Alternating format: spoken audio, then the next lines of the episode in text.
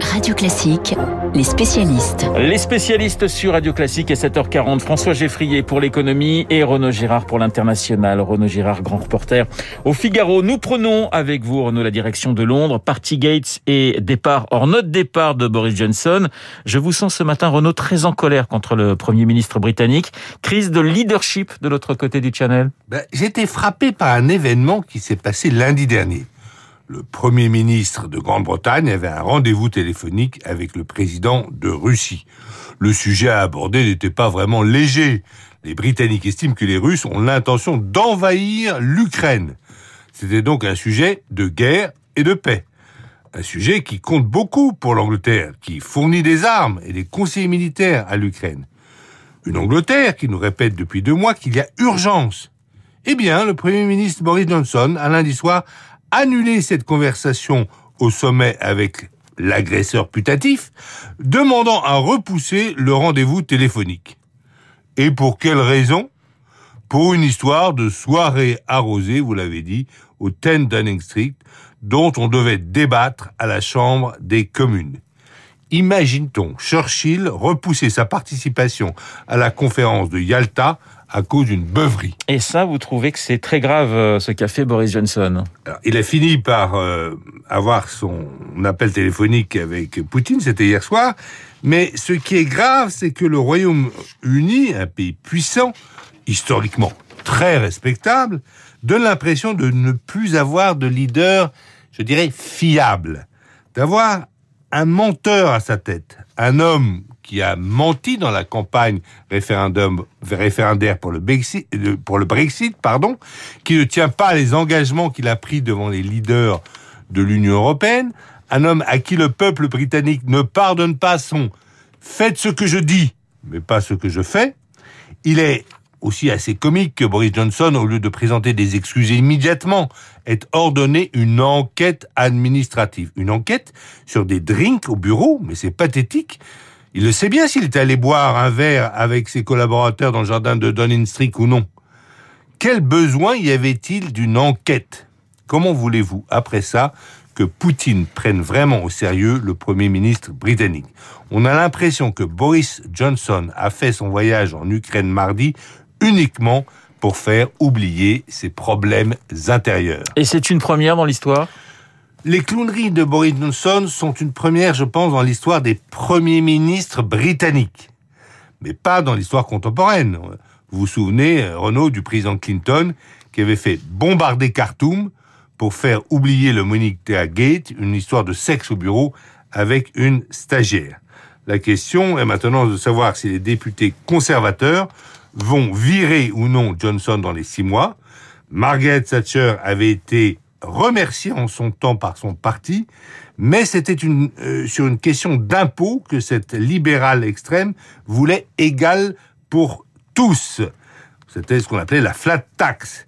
Ça avait quand même une autre gueule. La mise au point ce matin de Renaud Girard, Boris Johnson, selon vous, un menteur et un clown? Je ne pense pas que vous soyez tout de suite invité au fêtes de Bojo au 10 Downing Street, mon cher Renaud. On quitte Londres, retour en France, place à l'économie. Et François, ce matin, vous nous dites, vive l'apprentissage. Oui, et ce n'est même pas moi qui le dis, ce sont les jeunes concernés, puisqu'ils sont de plus en plus nombreux à plébisciter euh, ce mode mixte entre études et emploi. Les chiffres sont réellement impressionnants, puisqu'en 2021, il y a eu 200 000 contrats d'apprentissage de plus, 200 000 de plus qu'en 2020, et qu'on atteint même un doublement par rapport à 2019. Le chiffre, c'est 718 000 contrats signés l'année dernière. Ce matin, dans le Parisien, la ministre du Travail qui annonce ces chiffres n'est pas peu fière. Droite et gauche avaient promis de développer l'apprentissage quand ils étaient aux manettes. Nous l'avons fait. Elle peut dire merci hein, au passage à celle qui l'a précédée, rue Grenelle, Muriel Pénicaud, qui avait porté cette réforme du système en 2018. C'est l'une de toutes ces nombreuses réformes hein, que le gouvernement nous a vendues comme révolution copernicienne il faut bien constater que pour l'apprentissage, le terme n'est pas exagéré. Révolution d'image, de perception et donc d'utilisation. On a souvent dit que l'apprentissage était perçu comme une voie de garage, euh, celle euh, de ceux qui n'y arrivent pas à l'école. On s'est rendu compte qu'en Allemagne, l'apprentissage avait une bien meilleure image et pour une fois, on a réussi à importer, à, mettre en application concrètement quelque chose qui fonctionnait chez nos voisins allemands. Aujourd'hui, l'apprentissage se développe, pas seulement d'ailleurs euh, dans les métiers manuels, techniques, industriels, artisanaux ou les métiers de bouche, loin de là, les écoles de commerce, les écoles d'ingénieurs, le secteur de la banque aussi ont compris l'intérêt de l'apprentissage et ici sont mis très fortement. Les jeunes y trouvent bien sûr leur compte également puisque leurs études sont payées et qu'ils touchent euh, un petit salaire. La réforme de 2018 a déverrouillé les choses en facilitant la création des CFA, les centres de formation d'apprentis, et en leur donnant plus d'autonomie. Donc oui, je dis vive l'apprentissage, d'autant plus que cela contribue très fortement à la réduction du chômage des jeunes. Il est aujourd'hui, pour les moins de 25 ans, au plus bas depuis 2008. L'insertion est d'ailleurs très bonne après un apprentissage. Hein. Dans les six mois qui suivent la fin du contrat, 60% des jeunes sont en emploi et parmi eux, 60% sont en CDI. Alors François, le revers de la médaille, c'est le coût financier très important. Oui, car c'est un peu euh, l'un des défauts récurrents que l'on souligne en France. On a souvent besoin d'un bâton ou d'une carotte pour s'y mettre. En l'occurrence, c'est une carotte et même plusieurs. Hein. La pandémie a encore accéléré les choses avec des aides généreuses, 5 000 euros, voire 8 000 pour chaque embauche d'un apprenti. Ça peut faire le déclic hein, dans la tête des dirigeants et dirigeantes d'entreprises. Comme ça marche très bien, l'addition est d'autant plus salée. 4 milliards d'euros ont été versés à ce stade aux entreprises pour les aides à l'embauche d'un apprenti, euh, reconnaît Elisabeth Borne.